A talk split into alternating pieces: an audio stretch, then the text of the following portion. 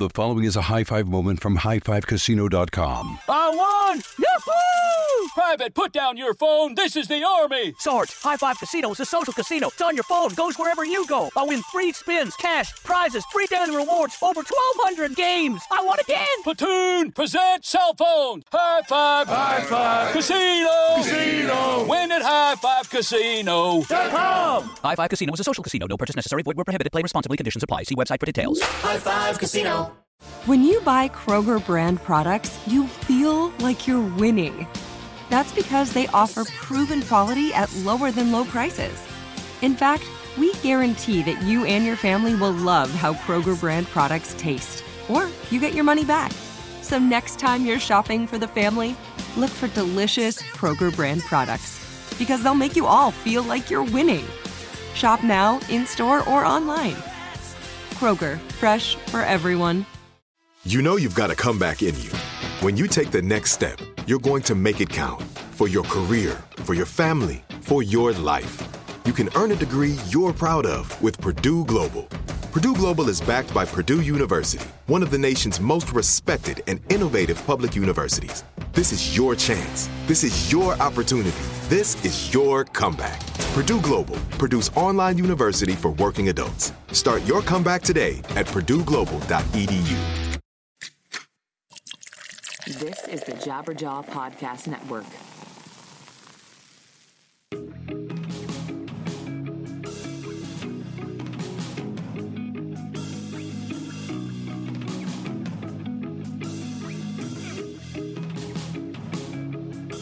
Hello, hello, hello, and welcome to another episode of one hundred Words or Less, the podcast. I'm your host, Ray Harkins, and we've got an awesome guest on this week. It's a person who uh, I traded some Twitter D Ms with, and we uh, got him on the show. It's Benny Horowitz, the drummer of Gaslight Anthem, as well as a hardcore band called Bottom Feeder, and he also is a guest host on a, another awesome podcast that you should check out if you haven't listened to already, called Going Off Track, with uh, Jonah Bayer and some other of his friends.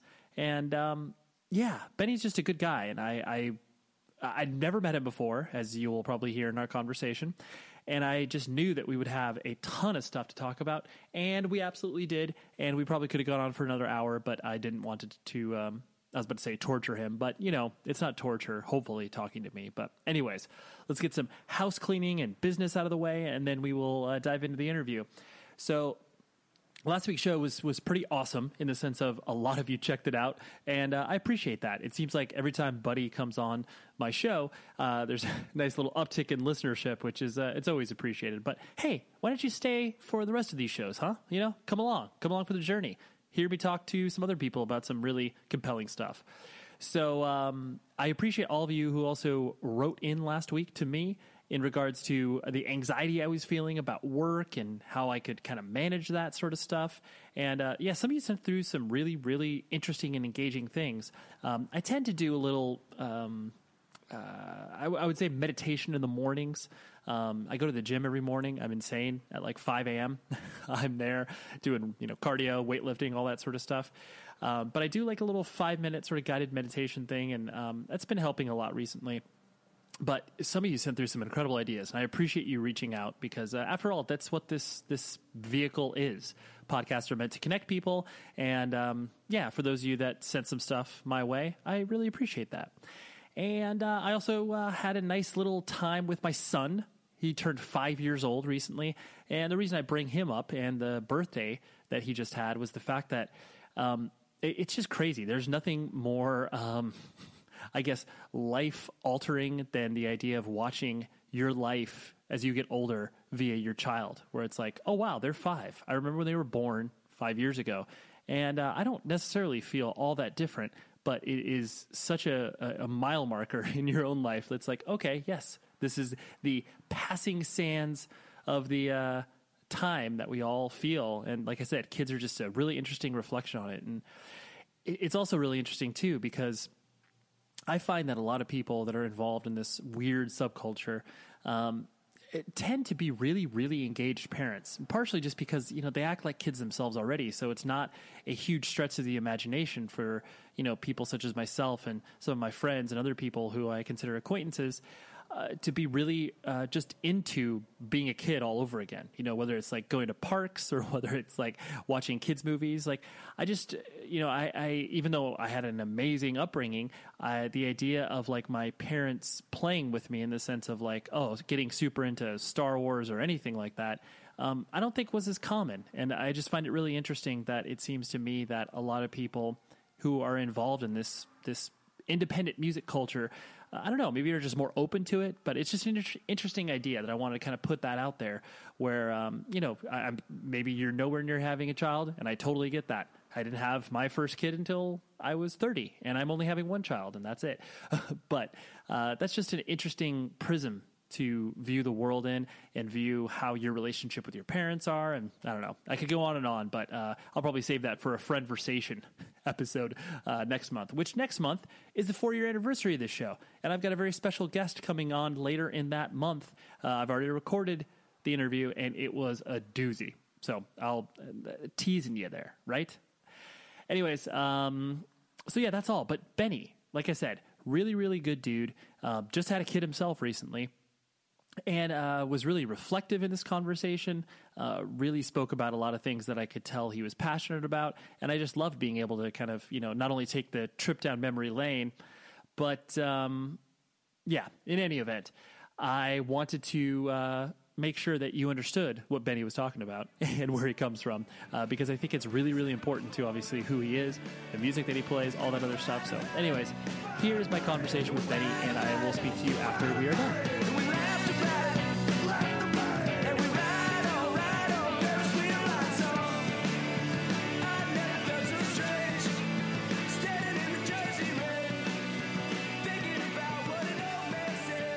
I just remember um, once uh, once fifty-nine Sound came out and I was aware, I mean, I I had previously purchased uh, Sink or Swim and liked the band, but it was, uh, I was incredibly excited that it was like, hey, I heard Benny's like a punk and hardcore kid. Like I knew that you were, you know, not just this, this random dude playing drums for, um, you know, uh, an alternative rock band as it were. Right. Um, And I just, I was excited because I was like, oh, this, this band is, the trajectory is going to be quite large. Like you guys are going to be, you know, up there. At least that's what I was feeling. Um, so I, I know, I realize it's kind of a, a bigger question to lead off with, but was it strange for you kind of like receiving attention from playing in a band? Because obviously and everything that you had done prior to that was just on the very, you know, D I Y basement show level. Um, was it weird as the ascendancy started to happen where it's like, oh, major labels and like, oh my gosh, we're playing shows in front of a lot of people. And like, this was, I mean, it's cool obviously, but was it, uh, was it a weird transition period for you? Well, yeah. And like you said, it's a pretty broad question. Cause even like the ascendancy from like nowhere to people coming to our shows, to major labels, those are like huge steps, you know what I mean? Um, and most of which I was comfortable with because in all honesty, like all I wanted to do was be a full-time musician, you know? Um, that was my, that was my goal. And like, it was my goal from a pretty young age. So when things started to happen for Gaslight, as much as I was like super excited, I can't say I was surprised because I'd been like scratching and clawing for fucking people to pay attention to my bands and come to my shows and buy a t-shirt and things like that for many, many years prior to that, you know? Right. So, so I can't say I was like, I was, it was almost like the thing that surprised me was I had been an independent, you know, show promoter for years and I played in so many bands and I'd done a bunch of tours prior to Gaslight that I had like a pretty strong network of people, um, to reach out to and to kind of, you know, use as a boost to try and get a new band going, you know, and the thing that was different about Gaslight was like, I feel like before Gaslight, any band I would bring to people would be like, oh, Benny's got a new band. Like, let's help him out, you know? Um, and when it came to Gaslight, it was like people going, oh shit, like Benny's in like a proper good band now. Like, right. And it came less from a, from a point you know, and it's something I've even learned about the business in general along the way. It came less of a point from like, oh, let's like hook this guy up who's hooked us up, and more from a point like, oh, wow, like this is good. And I run a label. I do this. I do this. Like, you know, this is good for me too, to, to promote this and this is that. And like, you know, it's something I, through the years, I mean, I'm sure we'll, we'll tap into this somewhere along the course of the conversation, but where, you know, that thing where like art and friendship and commerce kind of meet in this weird, bizarre middle in the music industry. And I definitely found that, you know, like, um, if you have something people like and people think they can sell, they're a lot more willing to help you. Right. You know, that's just like the nature of it, you know? Yeah. So no, that's, that, that's interesting. Cause I mean, I think that's a good point to make where it's like you, once you're put in a position where even if it's like a small level of notoriety, it's like people uh, start to want things from you that you would never have been able to give them in the first place. Like, even if it's like, hey, can you put me on like your local headlining show? And you're like, but you never even talked to me before. Like, I don't even know you. Right. And it's, yeah, you start to have those, um, you, you have to calculate whether that person's intentions are, are, are good or you, they simply are just trying to use you. Yeah, I guess. I mean, I, I, I was pretty surrounded by like a group of people who had watched me sort of trudge for a long time. And I, you know, through all those years, I built a lot of good relationships and I didn't have a lot of burned bridges or anything like that. So I don't, I don't, you know, it happened a couple times and it happened in New Brunswick where I'd get some attitude from somewhere, but I, I never got that shit that hard in all honesty. Like this idea that like Gaslight Anthem went to California, made a record and I come home and people are like, you know, pulling a bunch of M C Hammer shit when I'm home, like, right. hit, you know, hitting me up for fucking dough and stuff like that. That wasn't really the case, you know, like my boys are like pretty stand up dudes and aren't going to start trudging around asking for money unless it's like something crazy. Right. Um, so, and luckily I'm still mostly surrounded by the same people I was, you know, then. And, and I, I didn't really have that as much. Um, it happened a couple times and, And the couple times it happened, you know, I was honestly kind of quick to stand up for myself because I'm a fairly fucking guilt-ridden person. There's not much of anything in this world that doesn't make me feel bad in one way or the other. But after spending a few years in the music industry, especially a higher level of the music industry, and saw not only the types of people in it, but the types of people who are capitalizing from it, I was like, if I don't deserve a chunk of this pie, then like, I don't fucking know who does, you know? Cause like I did my years and I spent the time and I'm watching people who have never set foot in a venue and, you know, people who have, you know, just have no idea what the day to day is like and what the grind is like. And people who would, you know, treat somebody who works on guitar is like an asshole because they have no idea how hard their job is, things like that. Um, and you know, that's where I, and, and I was joking about it with my wife the other day where like every step of success I've had in music has been met with like half just plagued, riddled white guilt and sure. like half just straight up like Wu-Tang Clan, just like East Coast moxie where I'm like, you know, and the same breath I'll be like, I feel terrible, I don't want any of this, you know, I feel I feel awful, and then I'll think about it for five more minutes, I'll go, you know what, like fuck that shit, like right. I'm gonna get mine because these motherfuckers are getting theirs, and and you know, and then it comes from that place. So right, I guess I don't really have a defined perspective on it. It's it's it's moody. Right. Well, I, I mean, I think that's an important nuance to note because there's definitely that idea. Like, I distinctly remember, like, I played in bands for years, and it was like we um, once we started to achieve some level of uh, success, where it's like, you know, oh my gosh, Carl from Ferret is talking to us, and all this other stuff, and then right. the manager started to play, and I, I immediately had the, you know, punk rock attitude of like, oh, we don't need a manager. And granted, this was like, sure. you know, two thousand one, two thousand two, when that started to be a little more common, but it wasn't as prevalent as it is today.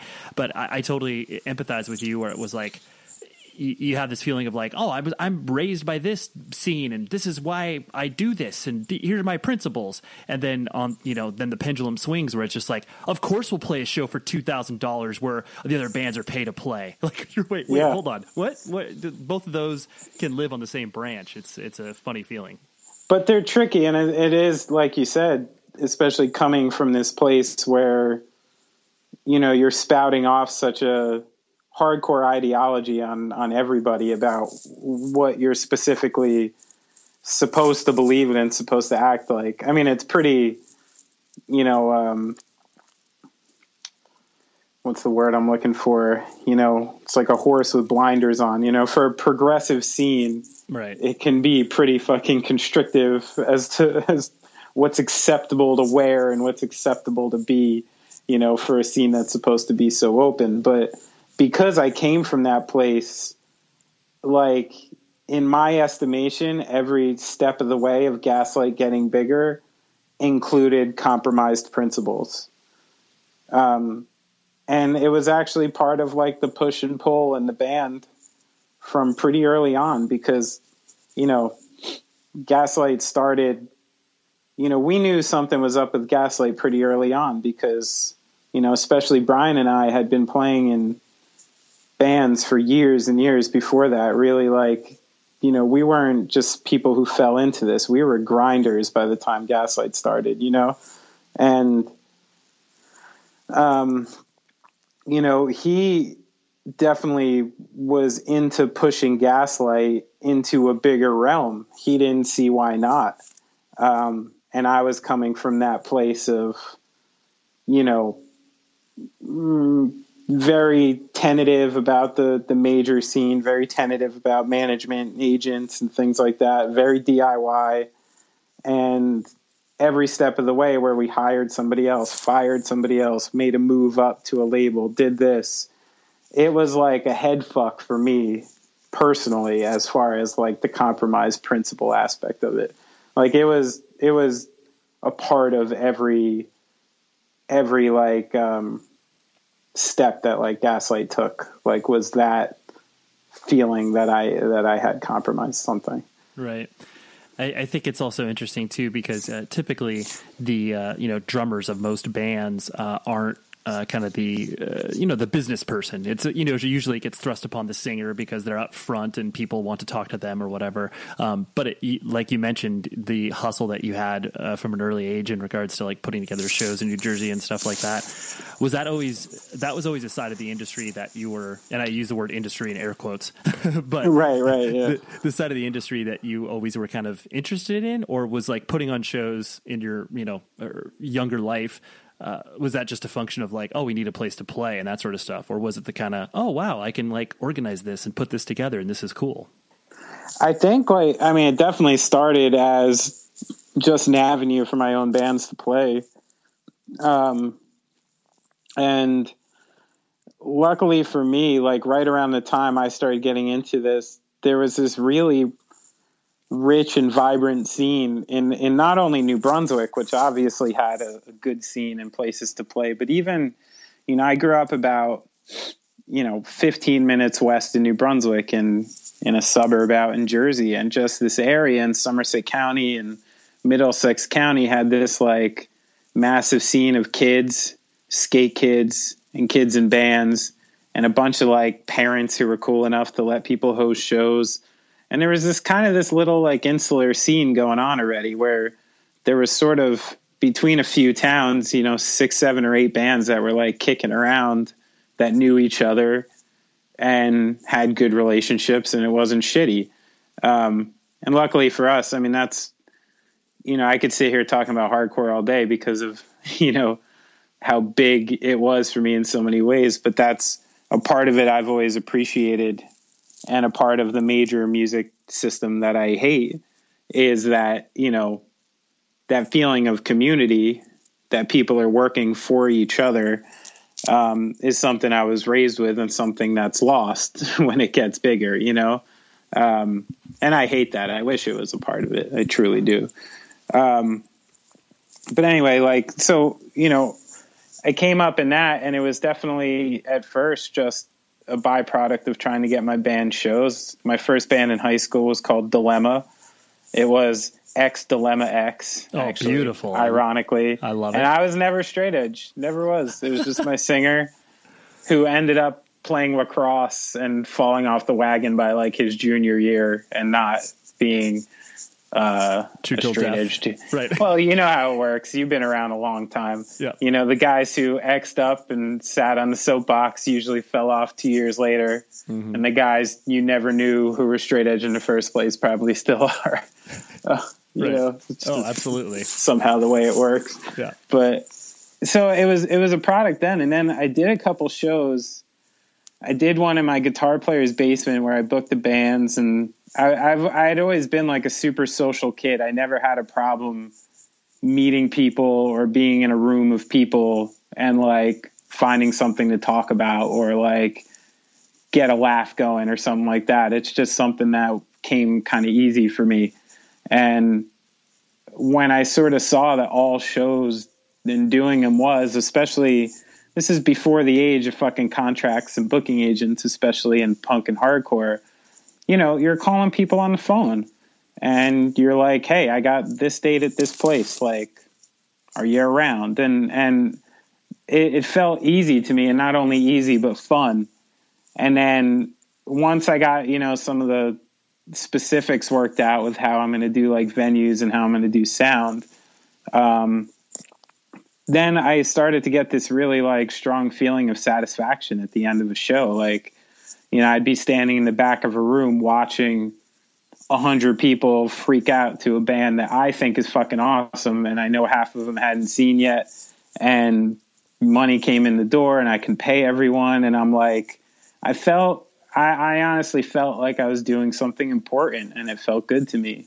I felt like I was contributing to something that I really believed in. And, you know, looking back on it, in what way or another, I'm not sure, but I was, you know. And I've talked to some kids later in life who are like, yeah, I used to go to those shows. They were awesome. And, um, and that, yeah, it means a lot to me. Like, so the, the show thing, that that's really just how it started was, uh, was that I think I just loved fucking chatting with people.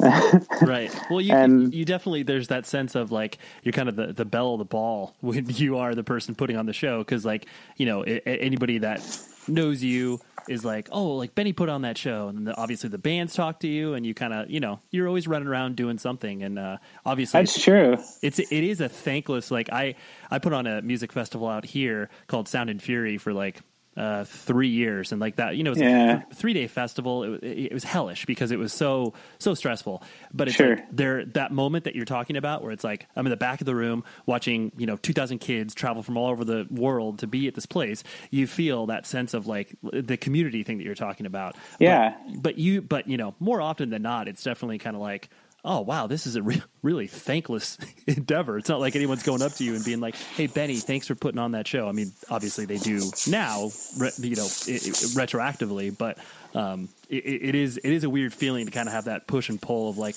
this is really cool, but it's also really stressful. Yeah, yeah. I mean, it was stressful, definitely. I mean, I remember the days, and it was just me and some of my friends, you know, doing it. But, you know, I was also like, you know, as social of a kid I was, I was like chubby and not good at sports and like, right. and like kind of always like a little weird, you know, like a little out of the pack a little bit. And like, you know, not for nothing, like being in bands and doing that shit when I was young, it made me fucking feel cool, you know, like, like the same reason some fucking, you know, shitty lost kid out in L A joined the fucking Crips. Like, luckily I had a better avenue to go down to, to harness like my feeling of being rejected from the area and place I was around. But, you know, I remember specifically, like I went to, I can't believe I remember this kid's name, but I went to like middle school with a kid named Eric Cuda or something like that was his last name. And the very first show I ever played, my band Dilemma played a three song set at this guy Bill Farrington's house. He was in a band called Verse Chorus Verse, which was mostly a Nirvana cover band. And he put on this show in his basement, and it was my band's first show. And we had one original. We played Bro Him by Pennywise, and we played A-Bomb by S N F U.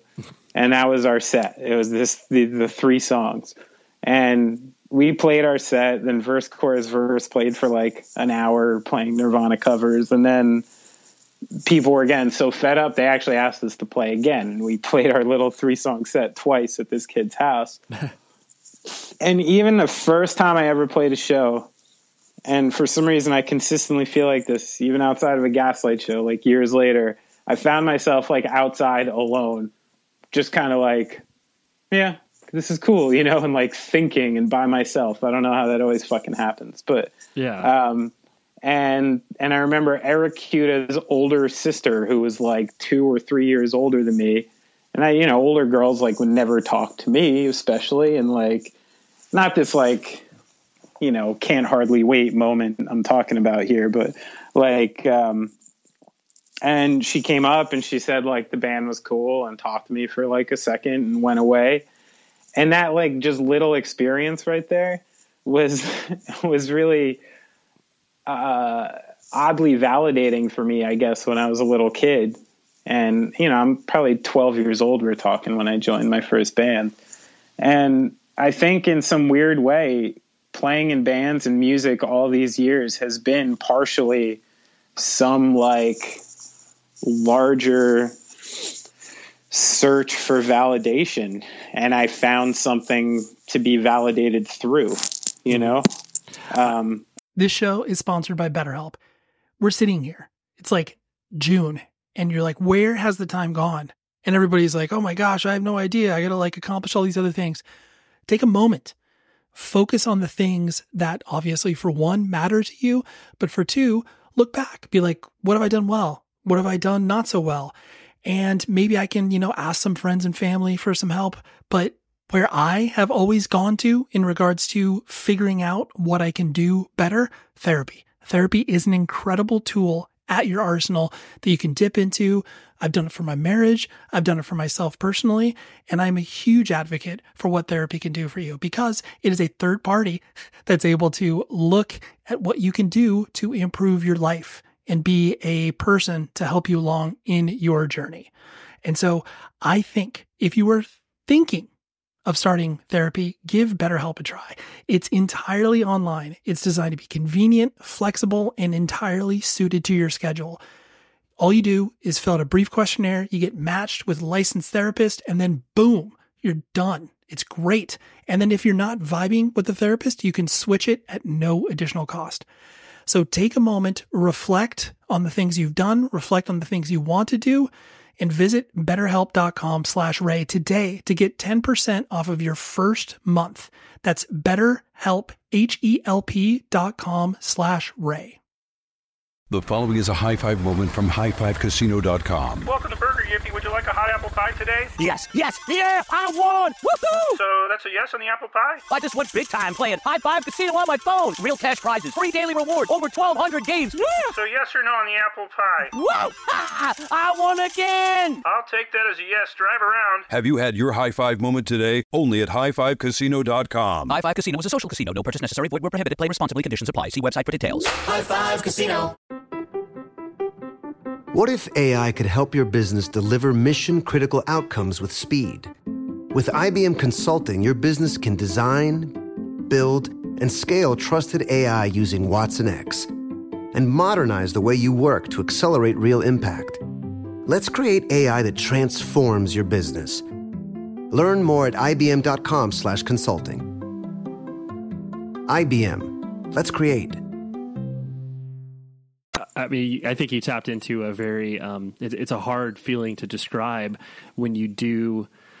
It's like, I, I always reflect on the idea that it's like these, these bands that you were watching when you were of a certain age, you know, when you're fifteen, sixteen, seventeen years old. And then, um, you know, years later, like once we're in our thirties, and then we realize like, dude, I love the Get Up Kids, and I watch the Get Up Kids play so many times. And like Matt Pryor's only like a few years older than me, but it's like, right. I feel you feel that sort of kinship because you're in the same room, you're breathing the same air, that sort of stuff. Um, but yeah, the, the feeling that you're talking about is very, um, it's, it, it, it gives you the, it gives you the life skills that are very difficult to replicate in other scenarios. Like, yeah, you could argue, you know, sports and uh, the, the team building that happens there, but then just the sort of life confidence that playing in a band gives you is a weird thing. Yeah, sure. I mean, well, there's, there's a lot of different avenues, right? You know, I mean, I, I come from a really academic family. You know, my father is a doctor in education. My aunt's a doctor in psychology. My uncle's a doctor in physics. Like, I come from this like long list of academics, and, you know, through the years, you know, I had it in my head when I was younger that, you know, everything was based on like school and learning.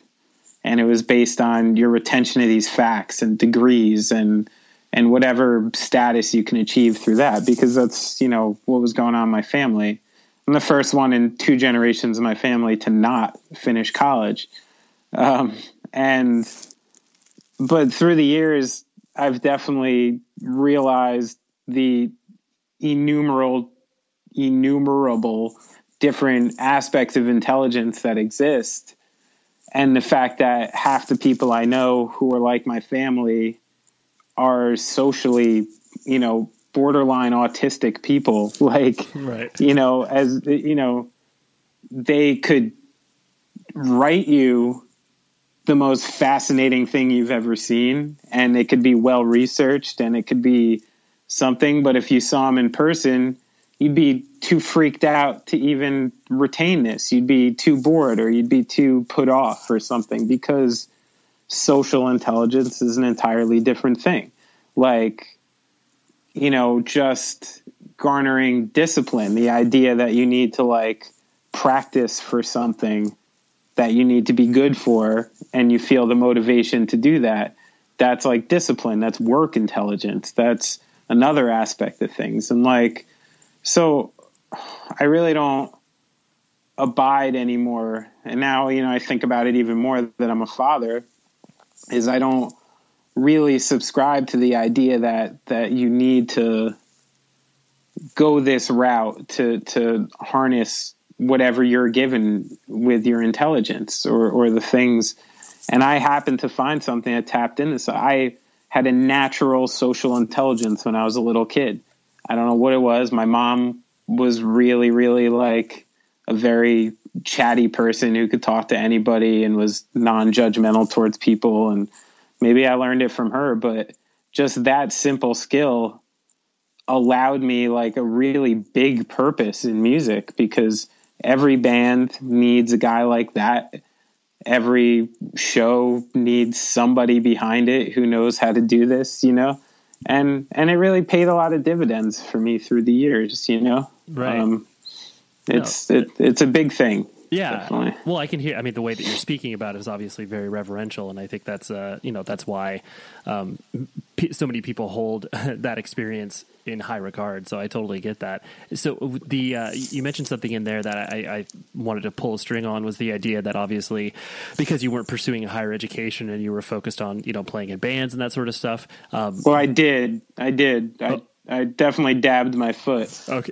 Would you say, so did you go to like Rutgers or something like that? Or no, I, I, I didn't have the grades or money to go to Rutgers by that time. Um, but I did like convince myself I should be going to school, because I hadn't been too successful in anything else. So I did about a year and a half of community college. I have about thirty college credits, and I did about half of an audio engineering program at the School of Audio Engineering. Got it. Um, So it wasn't like, uh, I didn't have the confidence when I was like eighteen to tell my parents and people in my family that I wasn't like going to school at all. It would have been a, you know, possibly supported, but pretty unpopular decision.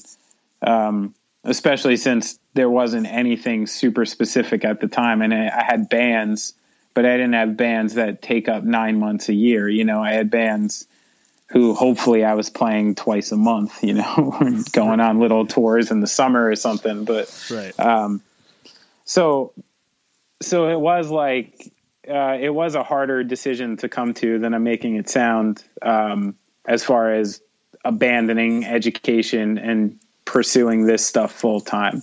I, uh, I wasn't like head and shoulders into it, like right off the bat. Right. Was the, was that around that time that you were obviously, like you said, playing twice a month? Was that like when the Low End Theory existed, or was that? Some yeah, other just, yeah, that was like just, just around that time, the early stages of Low End Theory, probably before we started touring.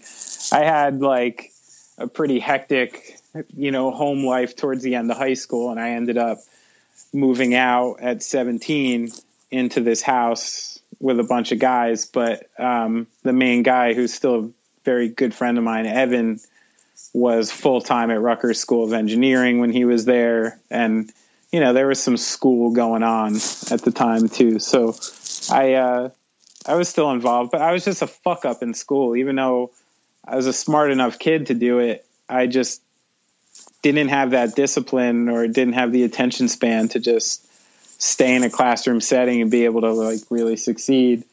So I actually had to take algebra two for the third time to graduate high school. I was actually already living at this guy's house, you know, out of my mom's place, like going to summer school to graduate high school because I couldn't graduate with my class. Right. So like for someone who comes from literally, like my father was the superintendent of the school district I was in when I was a little kid.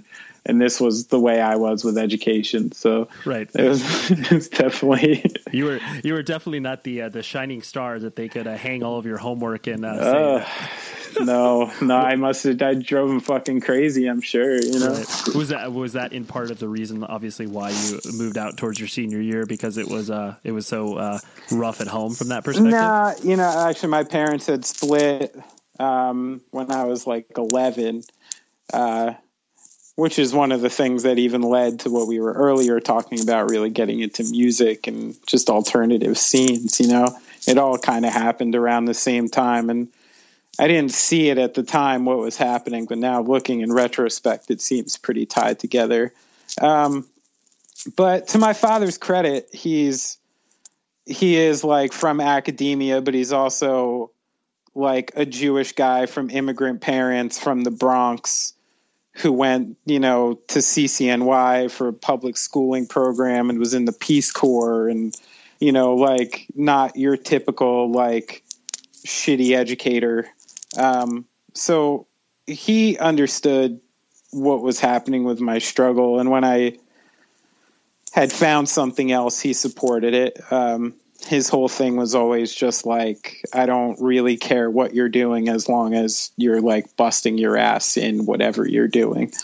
So, um, you know, that sentiment got a little less popular towards as my twenties got to like my mid twenties, and I had less and less to show for what I was doing. It got a little harder to, to justify. Um, Because I actually didn't quit my full-time job for Gaslight until I was about twenty-seven, which, you know, in this world is like ancient. You know, totally. wasn't wasn't really supposed to happen for me. You know, Brian was even older. So right, yeah, you're you're supposed to do that in your early twenties. yeah, yeah, like when you actually start a band and it breaks and you do well, you know, you, you typically weren't as old as we were. Um, But that ended up being a real like blessing in disguise, because I feel like we were so much more well prepared and savvy to deal with everything we dealt with at the same time, you know? Yeah, it's an, you definitely see that where it's like if you're I mean, the same could be said. I know you're a huge N B A fan. So it's like there's the, there's always that discussion of like, do kids need to stay at school longer in order to get that experience and blah, blah, blah. And it's like, yeah, there is. There's some do. Right.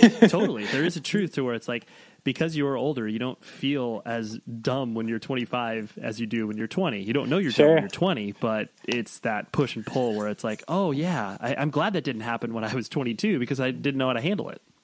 Yeah. Luckily for me, you know, there's less of a window on music than basketball, because right. I do think by twenty-seven, you maybe lose you lose a little of your hops. Just a little bit. You know, you're not crossing over as fast. Yeah. Um, I think in music years that probably happens in like your mid thirties. Uh, I'm actually, I'm like right there. I'm like right where I'm like, you're going to lose. I got where, kidding. where I got to like ice down after shows where I'm right. like pretty much a fucking mess. Yeah. Um, so that's, yeah, that's about now. I'd right. say. No, that's, that's good. I mean, that's, yeah. Like as long as you're, there's a general awareness about it. You're like, okay, like I know how to take care of this. Oh no, I'm fucked. I have like, I have like a busted rotator cuff. I have two vertebrae in my neck with no padding in between them. I have a knee I just had to drain, and it's pretty much all from drums. Right. Um, so was your, um, kind of reflect, you know, uh, stepping back just a little bit, but uh, focusing on the Low End Theory, was that kind of, was that band your first exposure as far as like a touring perspective is concerned? It was. Yeah. Um, yeah. My other bands before that had done little, little weekend trips or something, but nothing, nothing too serious. And Low End Theory is my first band that like put out a demo, got hype, got picked up, signed to labels, had tours booked for us. And yeah, that was definitely my first like entrance into, uh, into it being like more of a, a, a real thing. Right. Um, up until that point, doing the shows was actually like the realest I had been involved in it. Um, and yeah, yeah. And then Low End Theory started it like as a, the idea that this could be like a real thing. It definitely, I mean, I actually, I don't know who has it from the Low End Theory, but there is the first tour we went out on. Um, we signed to Eulogy Records, and the old bass player from Poison the Well, this guy, Alan, oh, yeah. booked, booked a tour for us.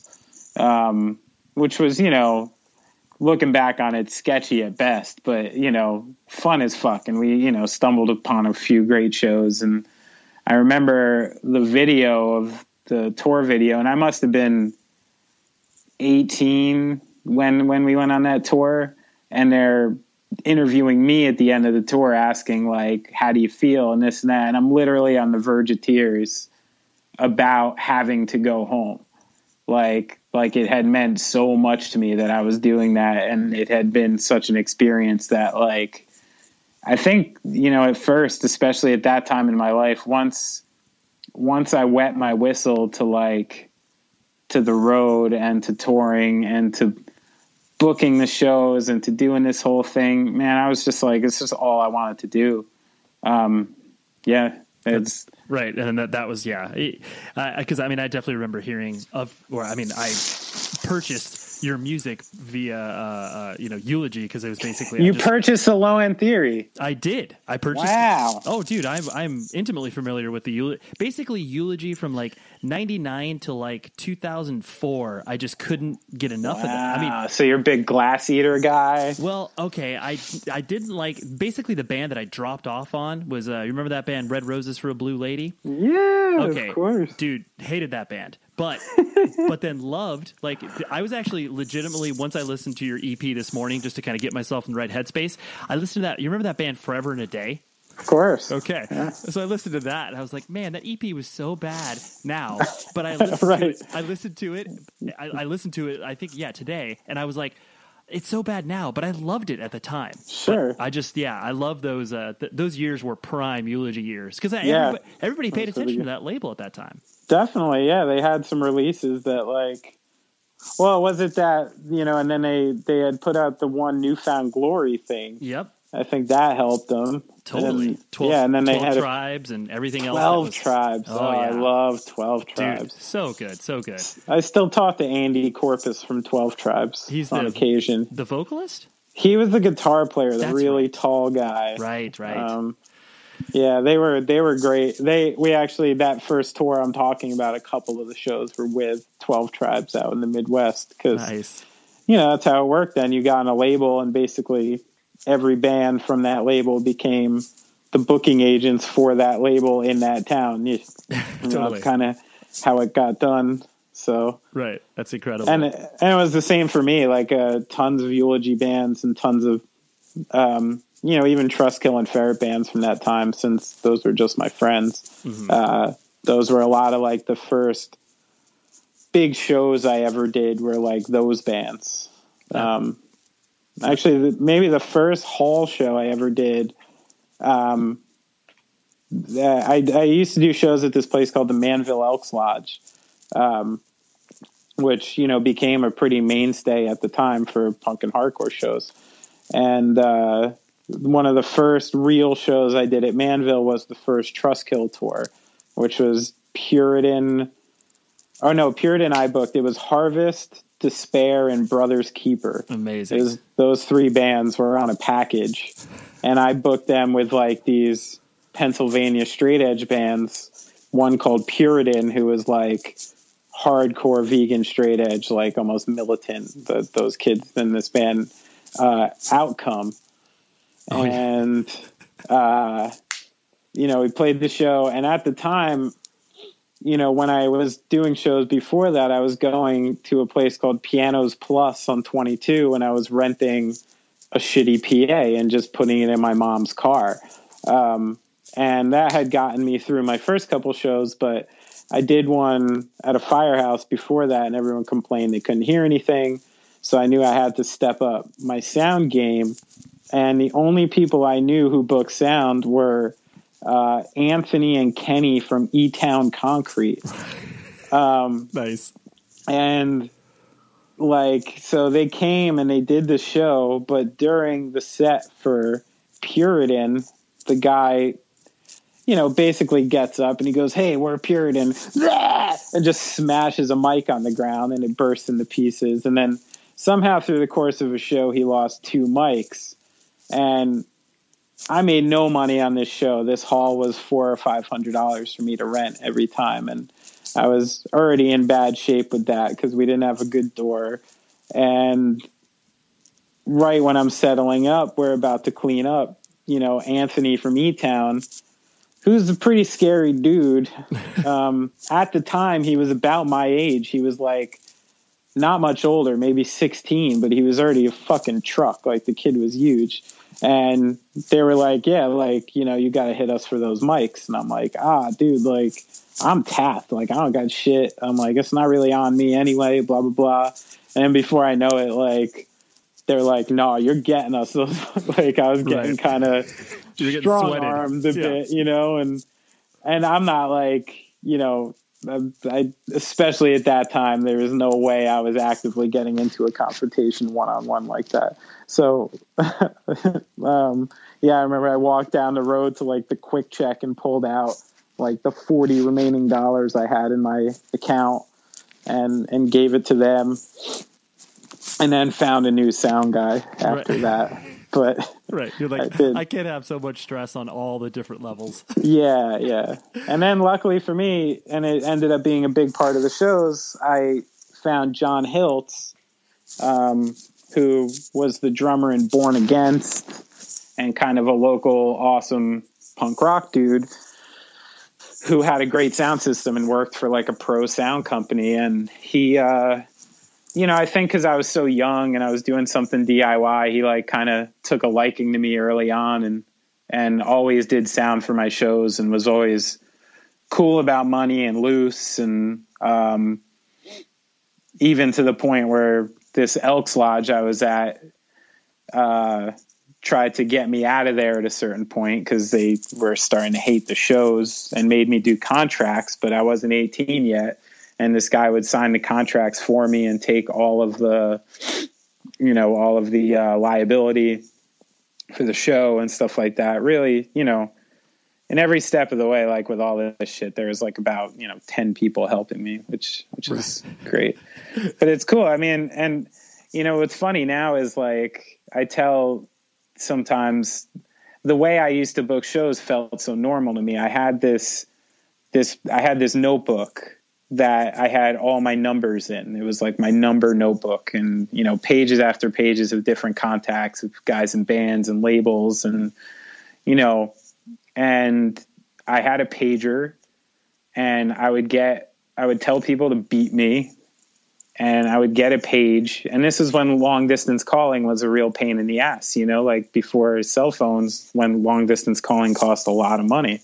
And my friend Evan was making dialers in those days, the pocket dialers that you could rip off payphones with. Have you ever seen those? I know exactly what you're talking about. Yeah. Yeah. So, you know, he would, they were like those Radio Shack pocket organizers that, you know, mock the noise of change going down, going down a payphone. I'm explaining this for the sake of anyone like yeah. under thirty years old who's listening to this. Totally. Um, cause I know I'm dating the fuck out of myself even telling the story, but, um, and you know, so I would get these beeps and I'd get like six and I would either walk or I'd have a friend like drive me to a payphone with my notebook and answer my beeps and use this dialer, you know, and I'm calling to like California, I'm calling to the Midwest. So, you know, they're like, please enter three dollars and seventy-five cents. And I'm sitting there with this little pocket organizer going like,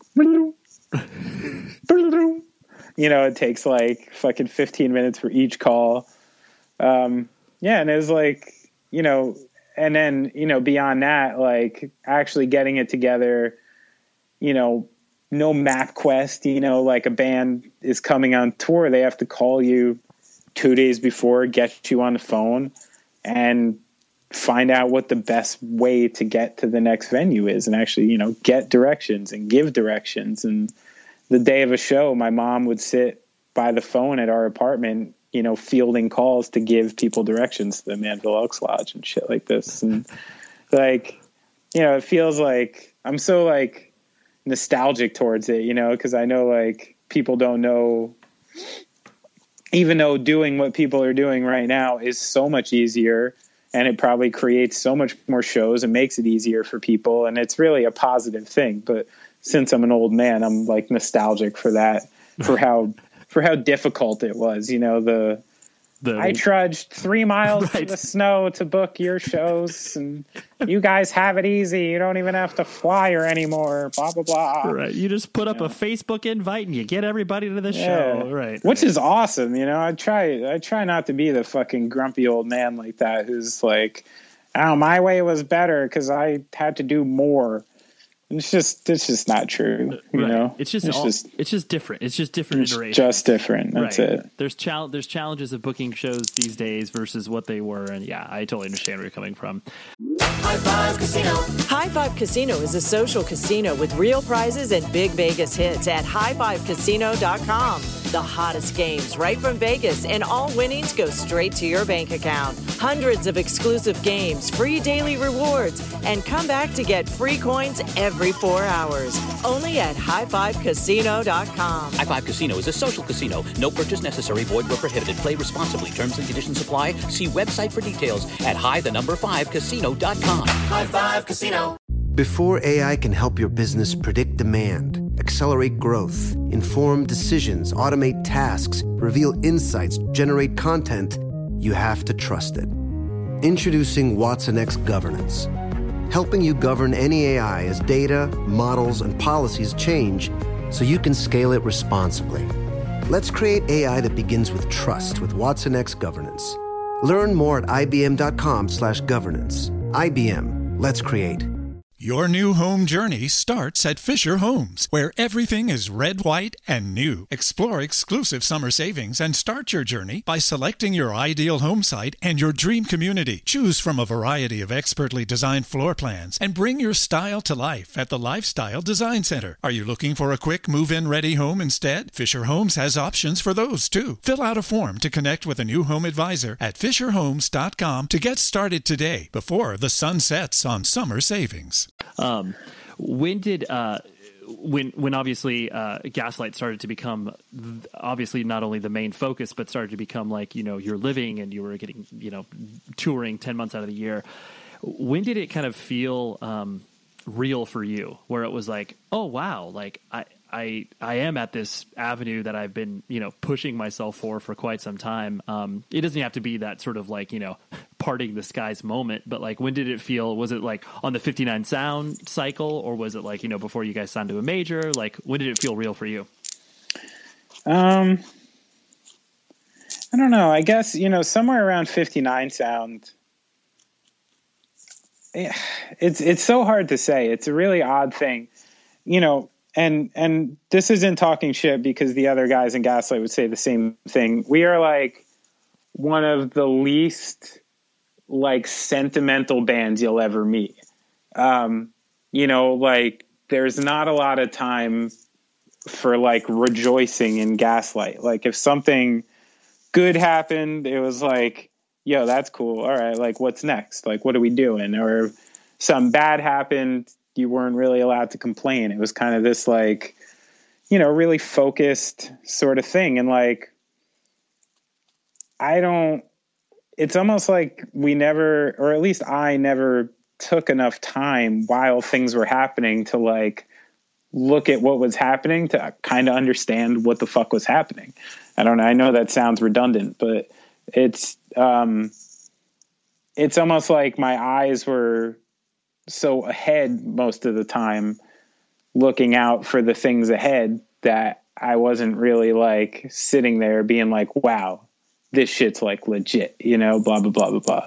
Um, but then, you know, in the same breath, I'd be like, literally in two thousand seven, when I quit my job to be in a band full time, I was doing exactly what I wanted to do. And by two thousand eight or nine, when I'm actually making some money on the road that I can bring home and start to maybe pay rent and get into things like this again, maybe oh nine, two thousand ten, I should say, more like it. But, you know, by that time I had already, I had always said to myself that like the only thing I was looking to do for music was to not work a real job anymore and to be able to pay my bills.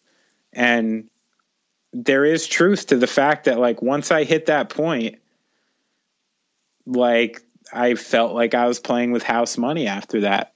Um, and that's one of the reasons, like, I think in the context of our band, I was always willing to take things a little slower and more carefully and the more punk rock approach, because like I was kind of all right with where everything was at, you know? Yeah, you're um, satisfied with the levels that you were kind of achieving. I was. I didn't really know of much past that. But then, you know, every step of the way, when it gets to a different step, you know, I was raised on rock and roll. Like, my mom's this giant classic rock fan. My dad's this huge soul fan. And, like, you know, like, as much as it hurts to sign to a major label and to do this and to do that and to have a producer tell you kind of what to play and this and that, when you like walk up and you're playing at fucking Wembley Stadium and like, you know, I was, I grew up watching fucking Queen live at Wembley, 'cause that was one of my mom's favorite things like ever. And, you know, that's one of the things I really appreciate about the way Brian saw the band like early on, is the fact that like, if I was totally running the show and I had continued to like run the show, then we maybe wouldn't have never gotten to those places. 'Cause I may have been too punk for some of the decisions that we were going to make, too like slow and scared and protective over what we had to kind of take like a leap of faith or to do something like that.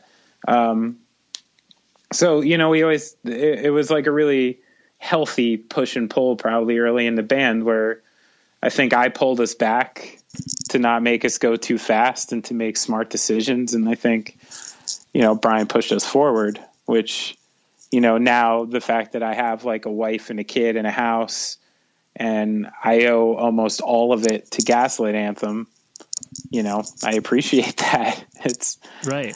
You know, well, it's, I mean, it's nice too, because you can obviously, all that stuff fades to the background when, like you said, you are able to achieve these things that are, are so just iconic to you personally, where it's like, yeah, getting up on Wembley Stadium, it's like uh, that uh, you can't replace that, no matter how conflicted you may feel about it. You like, have to relish in that exact moment and be like, yeah, holy shit. Like, I can't believe this dumb punk band from New Jersey is up here. Like, this exactly. is, this is dumb, but awesome.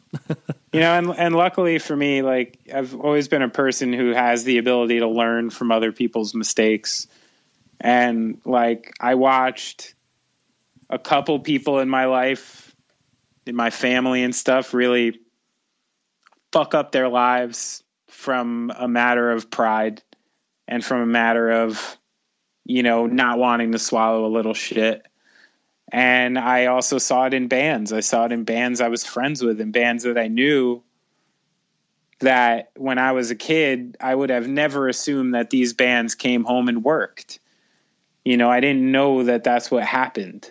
And, you know, that's where it's almost hard to talk about it in retrospect because, you know, you're talking about two people. Brian and I made a bet with each other that if we ever sold ten thousand records, we were getting throat tattoos. Because to us, a band who sold ten thousand records was good forever.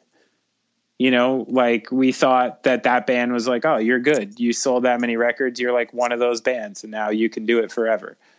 And, you know, we sold ten thousand records and like, I was still homeless. Alex was still homeless. Right. Brian was living with his in-laws, like, like just this, these scenarios that like, and then we're finding out that bands we thought were fucking huge and we thought were famous had to come home from tour and work and be fucking bartenders and be these things. And like, that's one of the things we were talking about earlier about the age.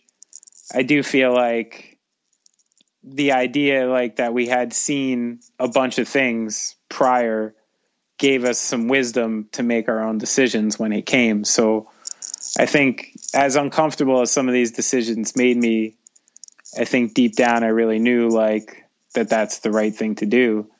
And these days, you know, like I, we, we scratched the surface before, but the way I feel about the music industry and the way I feel about how the money is split up and how who does the work and this and that and that, you're fucking nuts if you don't take it. You know, you're right. Crazy. Like, especially now that I understand publishing and I see the way that bands and artists and the people who write music and the bands who play on records get fucked time and time and time and time again. Not, not like that their lives are bad. I'm just talking about comparatively fucked to what other people are making. You know, and like I heard Jack White say years ago, like, why don't you just sell all your songs to commercials? Because they're going to fucking steal them anyway. And like at the time he said it, I'm like, ah, it's not really true, this and that. And then the more I pay attention to it, you know, you see a fucking truck commercial with something that you think is this iconic rock song. And it's actually some weird alternate cover of that song that some fucking schmo in a jingle house wrote, probably got paid a couple hundred grand because the company that's running the commercial is in bed with the label who owns the publishing on the song. And the artist who wrote it in the first place, recorded it in the first place, is completely cut out of the process probably. And like, there are times like that when I see that shit where I'm like, Jesus, like, why are you gonna hang on to something sanctimonious in music when there's nothing but capitalism under it, you know? Um, and that, that's a hard pill to swallow for me. It's something I just, it really makes me averse to the whole thing in a lot of ways. Yeah, sure. No, I totally, I, I can, I, I can hear just the, the tone of your voice and how you're speaking about that.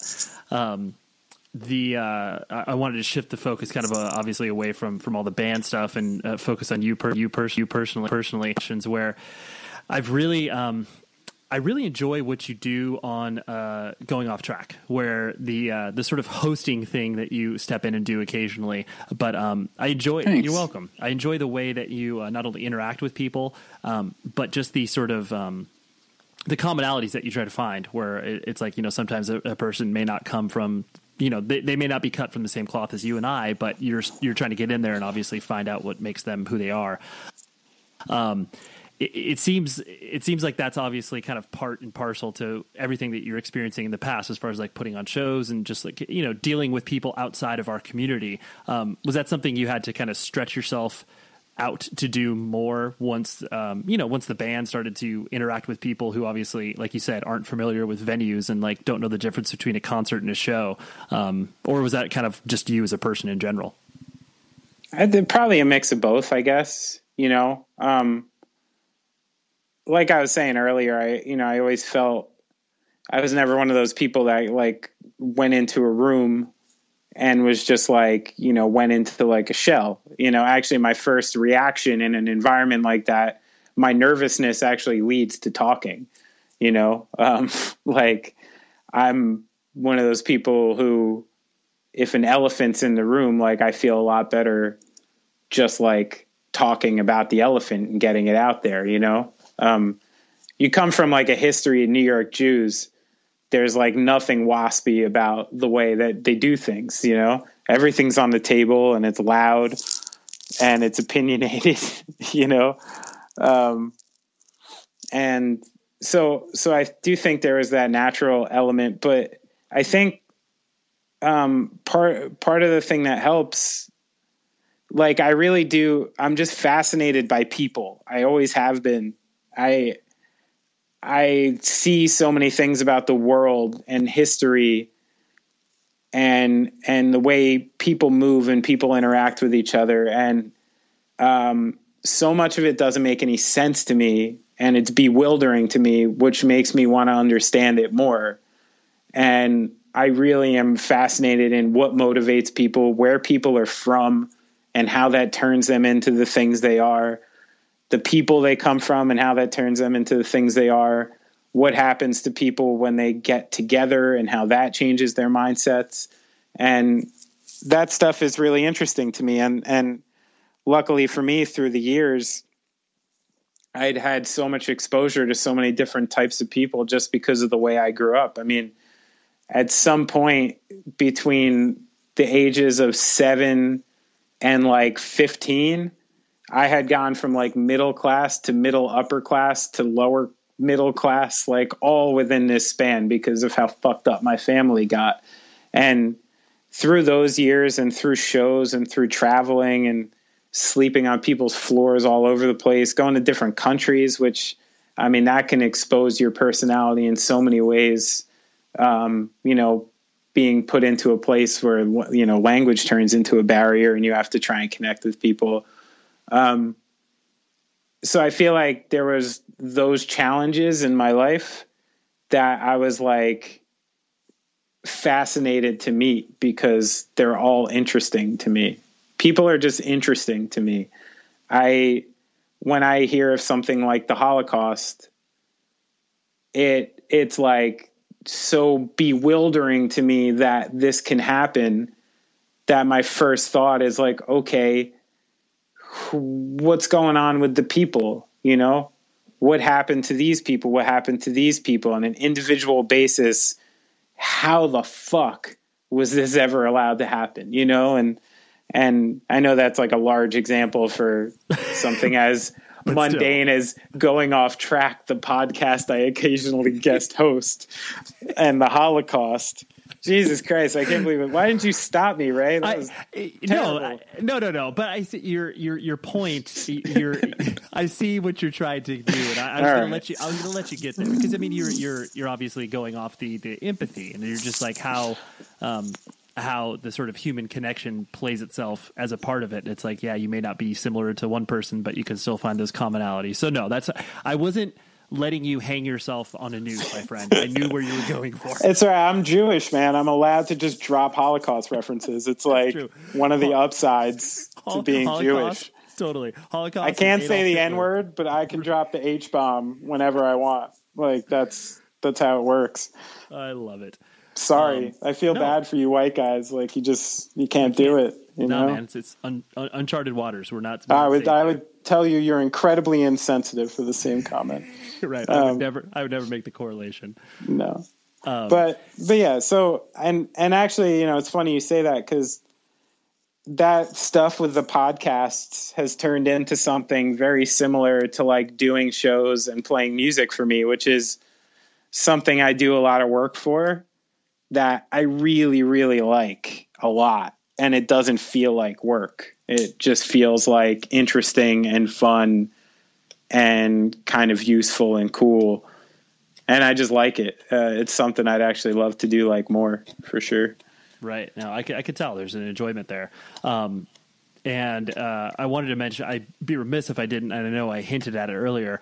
The uh, your love for basketball is, is real. In the sense oh, yeah. of like, you're Deep. not just totally, you're not just this guy who's like, yo, like, yeah, I watch a game here, here too. It's like, you're, you're in it. Um, Is that is that also kind of a, a side of your life that you would like to explore in regards to, you know, I mean, not even say like a career standpoint, but like, you know, if E S P N were to be like, hey, Benny, how about would you uh, do this uh, blog on the N B A or whatever? Um, is that something that you would be, you know, totally open to and interested in? Yeah, like a hundred and thousand percent. I would be interested in that. Yeah, it's it would be like the coolest shit ever. It would be like, yeah, someone hiring you to talk about sports, like especially since sports through the years and especially in the internet age, sports has become like my ultimate distraction. You know, it's like especially the stats and the fantasy stuff and things like that. It's like literally like a safe place for my head to go. Um, and and I, I love sports like that. They're so like comforting in that way, you know, because it's all. To me, like it's so it's so often just theater, and it's so often if you view it as entertainment and you view what you're doing as like a love for the game rather than, you know, that's something that's changed in me over the years. Like the more and more I'm into sports, you know, I love my teams and I'll always support my teams, but like I'm not buying fucking jerseys anymore and I'm not doing shit like that. And I would never in a thousand years get into a fucking fight with someone at a game about a team or something like that. Because like, you know, not for nothing, these guys are fucking going to dinner with each other after the game. They're all millionaires. They're all friends. Like they don't have the same kind of shit at stake as like even the fans do. I think they take it to like a level.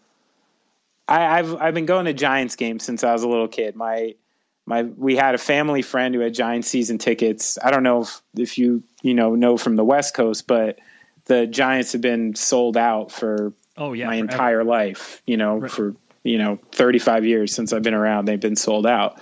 And to become a Giants season ticket holder, you go on a waiting list that's, you know, a mile long and it takes forever. And we luckily had a friend who sold us two games a year when I was a kid. And I mean, I can't tell you how many times I've seen these like horribly embarrassing situations with people fighting and getting into problems at games about, you know, something like that. And I just won't do that because I have a love for the game now, you know, like I'm a Nets season ticket holder. I love basketball. One of my greatest goals in life was to get basketball season tickets, and I'm a Nets season ticket holder. And if the Nets get the shit kicked out of them by the Oklahoma City Thunder, and I get to watch two of the best athletes in the world fucking pound on the nets and play beautiful basketball, I'm actually okay with it. Like, it's all right. You know, love of the game, right? Yeah, like I just watched Russell Westbrook and Kevin Durant like fucking give me a ballet out there. Like, it was awesome. And totally. You know, and and I, I won't get mad about that. Um, yeah, yeah, no, and especially for basketball. And and I'm a big college basketball fan too, so. A lot of times, often a team with just a, a conglomeration of college guys I really liked winds up together on a pro team, and I kind of have a soft spot for that pro team just because I like those guys, you know. Um, but yeah, like my love, my love for hoops is proper real. Yeah. I uh, yeah. Well, I like I the, the reason I bring it up is because I I, I like when. The because the, there's obviously, as you well know, that really fine line where, you know, punk and hardcore and independent music has that line drawn where it's like, you can't like sports. Like, obviously that mm. tone has shifted over the years. Um, you know, I'll, I'll, I'll do in part to ten yard fight. I'll, I'll jump on the side. Right. But, I mean, right. It's something to do with it. But I, I just like it when it's like, you know, a person that is involved in a subculture is like, is, you know, unapologetic about their love for this thing that is obviously so, you know, so mainstream and commoditized that it's like, well, no, but I, I just like it because, like you said, the, the love of the game, it's, it's just awesome. Yeah. I think I, I suffered from that when I was a little younger, um, where, you know, you weren't supposed to like sports, and I was probably less into sports as a result. Uh, it, yeah. I mean, it, definitely the confidence I have in being myself at thirty-five years old and not succumbing to the pressures of the scene and things like that. I mean, I can talk really cavalier about it now, but I was succumb to those pressures, you know, of course, totally. Just like everyone. Uh, so I actually, an interesting thing happened to me. I'm, I really love statistics. Um, to the point that I like I buy an almanac every year, and I like just checking out the numbers and the stats wanna, of the world right. and populations, and like I like seeing things like that. Um, and it's it's fun for me. And uh, there was something about um, the advent of sports going online and fantasy that made like the statistical aspect of it so much easier to investigate and so much more fun that I think that's part of like my obsession and the reason it got so much stronger in the last like ten or fifteen years because because of that. Like I'm really I'm so into I don't know what it is about the accumulation of statistics that really gives me a hard on, but it does. But it, you just you really, really want to go to the Sloan Conference. I'm a fucking nerd, man. Straight right. up, like that's, with that that's shit. Awesome. Like even a cool example of it. Well, not cool. Um, cool for you. Cool for like a nerd, like you know, like right. someone like ah, that's great. But right. um, when I was a kid, I really loved baseball and I loved the Yankees. And every Sunday, my dad would get the New York Times delivered to our house.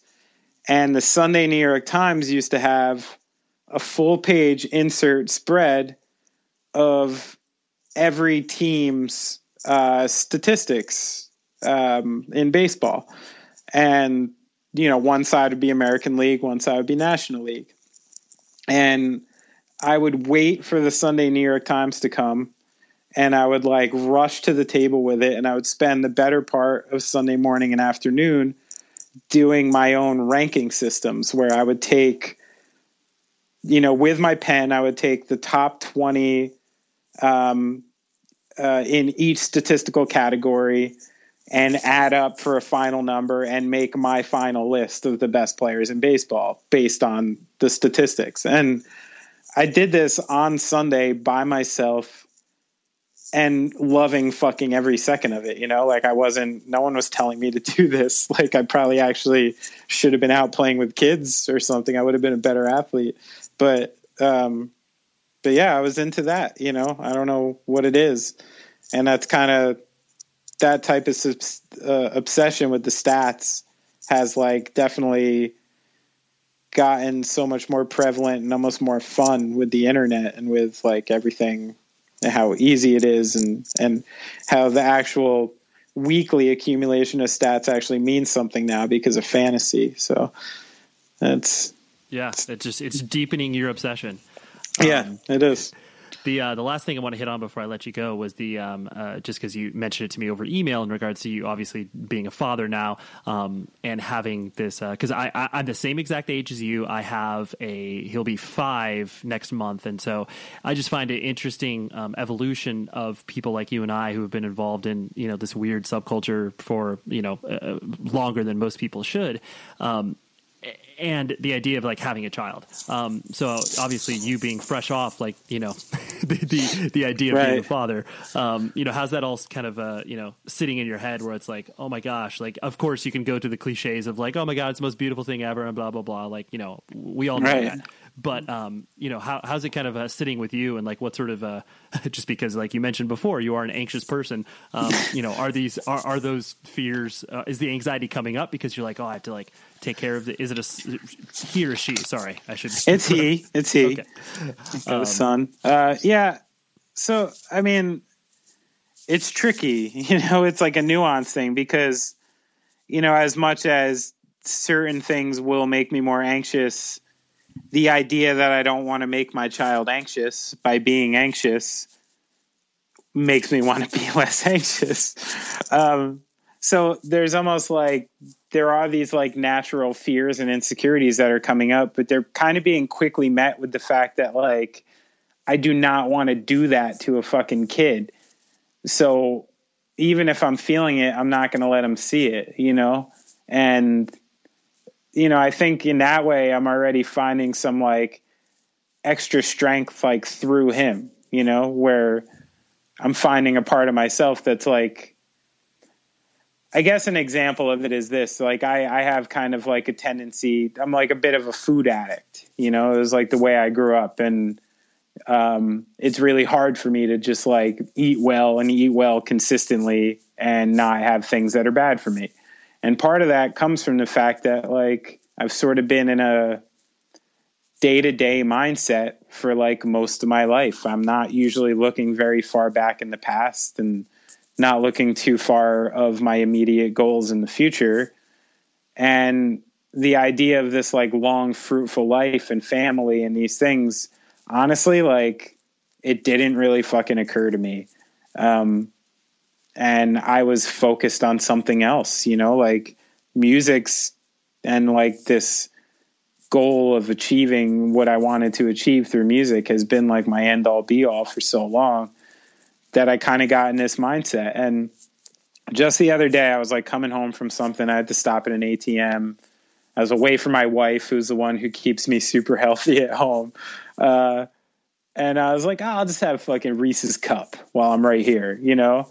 And, and I'm like thinking about it. And the thing that crossed my head really fast was like, shit, like this Reese's cup I know is filled with disgusting shit, shit that I would never want to put in my body if they're separate from each other, shit that's probably going to give me cancer. It's going to make me fatter. It's going to make me have the potential to have a fucking heart attack faster. And I'm like, now I got to fucking stay alive for like a while. Like I have to do this for somebody else. I have to like not eat this Reese's so I can actually see him fucking graduate high school or like something like that. Mm-hmm. And that's like something that like just has never sank in with me. This idea that I need to like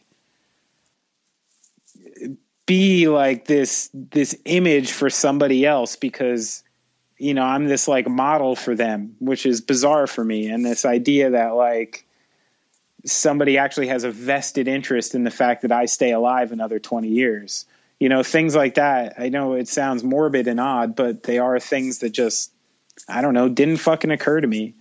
And they're things that I'm thinking about a lot now. So I like it's definitely, that. yeah, I mean, it's definitely for somebody, It's a, it's a mind fuck in a lot of ways, you know, and like you said, take all the trite stuff out of it, you know, of course, like I look at him and he smiles and my heart melts and it's great, you know, it's, it's beautiful. But yeah, there are these definitely interesting elements, um, about it. Uh, sometimes I feel like maybe I don't have enough love for myself to do what I need to do to live a happy, healthy life, but maybe I have enough love for someone else to do it, you know? Yeah.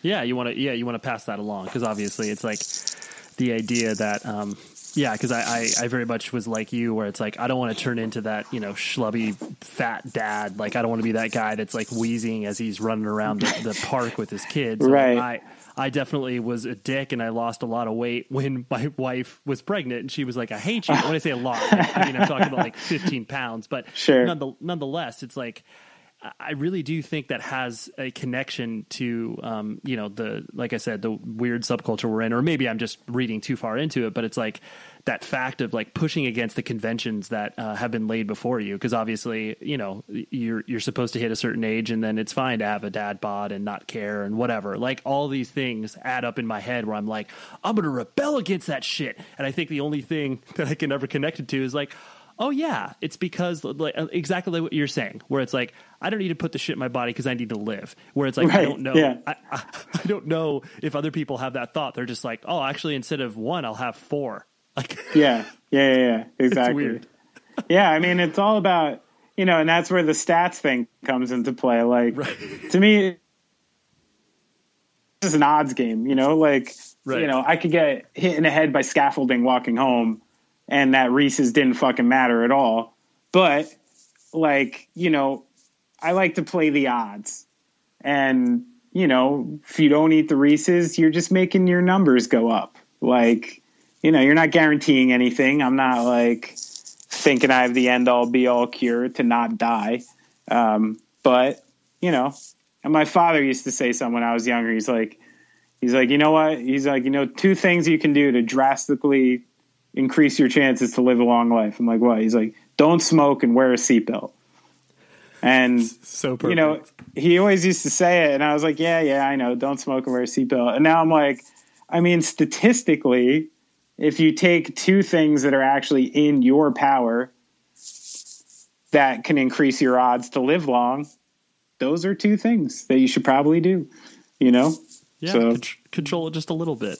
Yeah, I mean, as much as you can, you know, yeah, like without without going too crazy, you know? Totally. So, well, hey, Benny, I'm sorry. I, I'm sorry. I, I drank like a lot of coffee. I haven't done an interview in a while. I I, I feel like I rambled through like every no. question you asked me without potentially even answering the question. No, this was this was absolutely perfect. I think. Uh, oh, okay. No, dude, you did you did a great job. I was just going to thank you for for doing this because it was. Uh, I, I, these are the sort of conversations I like to have with people. It's definitely not like, you know, question, answer. Like, how did you get the band name Gaslight Anthem? Let's talk about Bottom Feeder. It's like all that shit is, is out there. All that stuff, just it, it, it's more so focusing on you as an individual. So hearing your thoughts contextualized is, uh, is important. So basically, a long way of saying it. Thank you, Benny. I appreciate it. No, thank you. Thanks for having me. It was fun. All right. So that was Benny. And um, isn't he your new best friend? I mean, he kind of is with me, so um, yeah, no big deal, right? Another drummer of a very famous rock band that has played with Bruce Springsteen. Anyways, I'm just kidding. But uh, yeah, so, and plus the Gaslight Anthem, like, they haven't released a bad record. I don't know if you personally pay attention to what they're doing, but I've loved the band ever since Sink or Swim, which was their first L P, and then the fifty-nine Sound I was obsessed with. For a good six months, that was all that I listened to. And you know what? I think I'm going to put that on right after I'm done recording this because that record is so damn good. But anyways, thank you very much, Benny, and thank you for your persistence in uh, downloading Skype and everything else that I forced you to do that you hadn't done in quite some time. So uh, the guest next week is a old friend of mine and a person who has led a very, very interesting life. His name is Matt Johnson. He used to sing for a band called Ignite the Will, and he also played in a band called Preacher Gone to Texas. And arguably, both of those bands you probably aren't, they're not household names, so you probably don't know them. But he has worked, he's worked in the Pentagon, all right? He's written a book. He's an extremely interesting guy, and his stories uh, are incredible, and that's why I wanted him on the show. So next week, if you love stories, just just dive in, right? Anyways, uh, visit the show's website, one hundred words podcast dot com. Email the show, one hundred words podcast at gmail dot com. And uh, the music, as always, for this show is by Cloud Kicker, even though I haven't said that in quite some time, but some of you ask an email, and I respond. So there, Cloud Kicker, that's who does the music. And yes, so next week, I will talk to you then. And please, be safe, everybody. You've been listening to the Jabberjaw Podcast Network, jabberjaw media dot com. Shh.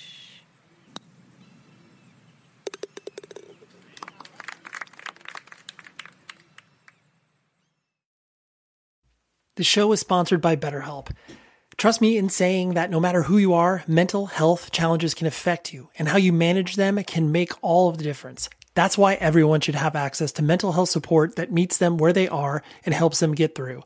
BetterHelp provides online therapy on your schedule. It's flexible, simple to use, and more affordable than in-person therapy. Connect with a licensed therapist selected just for you. Learn more at better help dot com. That's better help dot com. The following is a high five moment from high five casino dot com. Welcome to Burger Yippee. Would you like a hot apple pie today? Yes, yes, yeah, I won! Woohoo! So that's a yes on the apple pie? I just went big time playing High Five Casino on my phone. Real cash prizes, free daily rewards, over twelve hundred games. Yeah.